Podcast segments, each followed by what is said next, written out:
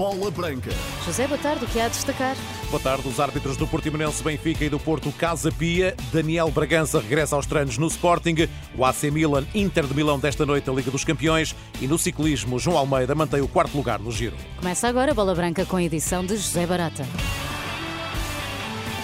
Arturo Soares Dias e Manuel Oliveira vão apitar respectivamente os jogos de Benfica e Futebol Clube do Porto. O Conselho de Arbitragem da Federação Portuguesa de Futebol nomeou Arturo Soares Dias depois deste ter apitado o encontro das meias finais da Liga dos Campeões entre Real Madrid e Manchester City para dirigir agora o Portimonense Benfica de sábado, enquanto que Manuel Oliveira será o juiz do Futebol Clube do Porto Casa Pia marcado para domingo. Duas nomeações comentadas pelo especialista em arbitragem da Renascença, Paulo Pereira, que considera considera que o Conselho de Arbitragem escolheu árbitros para dois jogos com dificuldades distintas. São necessariamente jogos de natureza diferente. O Porto, a jogar em casa com o Casa Pia, eh, terá um grau de dificuldade a priori mais baixo do que o Portimonense Benfica, portanto, com o primeiro classificado a jogar fora, e o Conselho de Arbitragem tomou as, as devidas cautelas. Portanto, Manuel Oliveira, apesar eh, de ser um, um, árbitro que não é internacional, já tem uma longa carreira uh, na, na, Liga Profissional, portanto, tem 10 épocas consecutivas como, como árbitro de elite e tem experiência mais que suficiente para, para, para o Porto Casa Pia e, e, terá sido por isso nomeado para, para o jogo.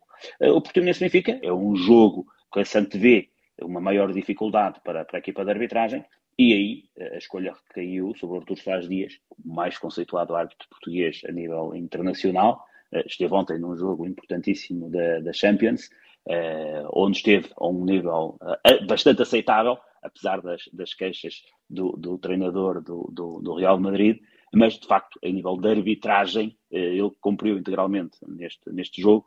poderá depois haver uma discussão através da, do VAR e das intervenções do VAR, mas que até essa, no jogo em questão, foi, foi, foi bem decidida, por assim dizer.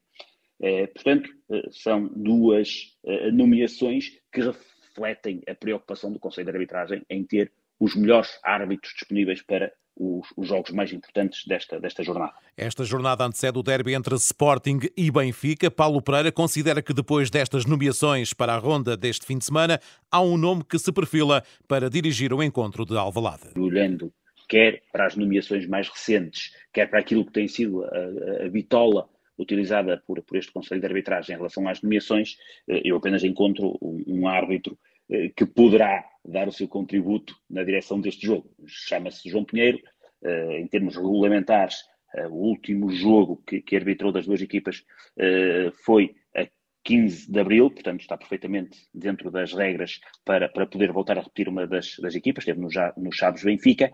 Portanto, e como, como disse, olhando para aquilo que tem sido a, rotina de nomeações e a confiança que o próprio Conselho de Arbitragem tem incutido em determinados árbitros, parece-me que João Pinheiro será uh, a única escolha possível.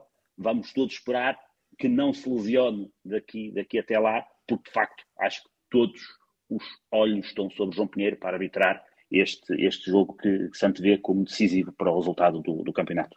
A leitura de Paulo Pereira sobre as nomeações eh, para este fim de semana. Recordo, Artur Soares Dias vai estar no Portimonense Benfica, Manuel Oliveira no Porto Casa Pia. Para o Sporting Marítimo está nomeado Tiago Martins, Vítor Ferreira apita o Sporting de Braga, Santa Clara. Na preparação para os respectivos jogos, o Benfica não divulgou ainda qualquer informação do treino. Já os Dragões, depois de cumprido um dia de folga, iniciaram a preparação para a recepção ao Casa Pia agendada para domingo. João Mário mantém-se limitado a tratamento e continua a ser o único cliente do departamento médico. Os Dragões treinam outra vez amanhã de manhã às 10h30. No Sporting, a grande novidade é o regresso de Daniel Bragança aos treinos. O médio de 23 anos está ausente desde julho de 2022 devido a uma lesão sofrida na pré-época. Até agora treinava à parte. No entanto, esta quarta-feira foi integrado com o restante plantel dos Leões. No boletim clínico figuram agora Santos Just e Giovanni Cabral. O Sporting volta a treinar amanhã às 10h30 para preparar a recepção ao Marítimo. Hoje é de novo dia da Liga dos Campeões, com o jogo da primeira mão da segunda meia-final, um embate de equipas de Milão entre AC Milan e Inter. Pedro Henriques, o comentador da Renascença que acompanha a Liga Italiana, não espera um jogo tão espetacular como o de ontem, o um empate entre o Real Madrid e o Manchester City, mas antecipa um duelo muito equilibrado e com golos. Podemos esperar um jogo não, não tão espetacular, mas um, um, jogo, porque vai ser uma eliminatória, a partida igualmente equilibrado, porque são duas equipas fortes e não tem nada a ver com a outra meia-final. Eu acho que são dimensões diferentes, mas na mesma competição. Eu acho que o Inter é melhor, porque há dúvida se Rafael Leão está ou não em condições, ele está em dúvida, e eu não arriscaria, ou seja, eu tentaria uma, algo mais conservador para depois ter o Rafael Leão daqui a uma semana. Por uma questão muscular podia ser importante e podia conseguir estar nas melhores condições, mas vamos ver o que acontece logo à noite. São duas equipas a fazerem campeonatos italianos desastrosos, mas o Inter, como eu disse, isso já se tinha verificado com o Benfica e com, e com o Porto, o Inter é uma equipa com um plantel melhor, individualmente é melhor do que o Milan. É uma equipa que marca mais golos, que sofre menos golos, e por isso é ligeiramente melhor, mas é muito equilibrado o duelo, talvez um empate com golos, mas não com muitos golos, porque há um jogo a seguir ainda para disputar. No AC Milan, como referiu Pedro Henriques, Rafael Leão continua em dúvida. Em Itália, a Gazeta dello Sport garante que o internacional português já renovou com o clube Rossoneri, depois de o Lille ter assumido o pagamento da dívida do jogador do Sporting que ultrapassa os 20 milhões de euros. Boas notícias, considera Pedro Henriques. Eu diria que o Rafael Leão terá ficado com menos 10 quilos em cima enfim, vai ficar mais rápido ainda, porque isso era um problema. E a questão que se sabia sempre, ou que se fazia transpirar, era que a renovação do Leão era mais difícil, porque ele queria incluir essa verba para o Milan pagar, ajudá-lo a pagar essa dívida ao Sporting, que à medida que ia passando o tempo, os juros nesse valor são pesadíssimos, portanto a dívida ia crescendo, um bocado como a dívida portuguesa que está sempre a crescer. Mas isso é um problema que ainda bem que o Lille eh, chegou à frente, porque assim o Rafael pode focar-se na renovação o Milan, se ele não é o mesmo, claro que o Milan é um clube com uma história tremenda e já teve jogadores até melhores que o Rafael Leão, obviamente, mas ele tem um peso extraordinário, mas eu acho que ele pode ainda saltar para este nível que eu disse a seguir, e ao poder perfeitamente uma transferência para Madrid, para Barcelona, para o City, não sei, agora para o Liverpool, para o United, para, para essa dimensão. Acho que ele tem esse potencial, obviamente. Pedro Henriques sobre Rafael Leão e no lançamento do AC Milan Inter de Milão, que começa às 8 da noite, é a primeira mão da meia-final da Liga dos Campeões.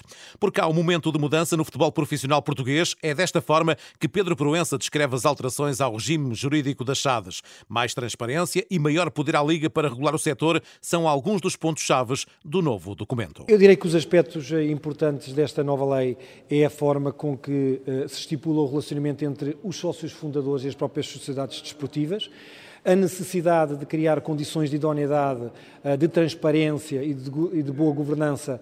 Estamos num momento de mudança, num momento em que existem um novo tipo de investidores no mercado português.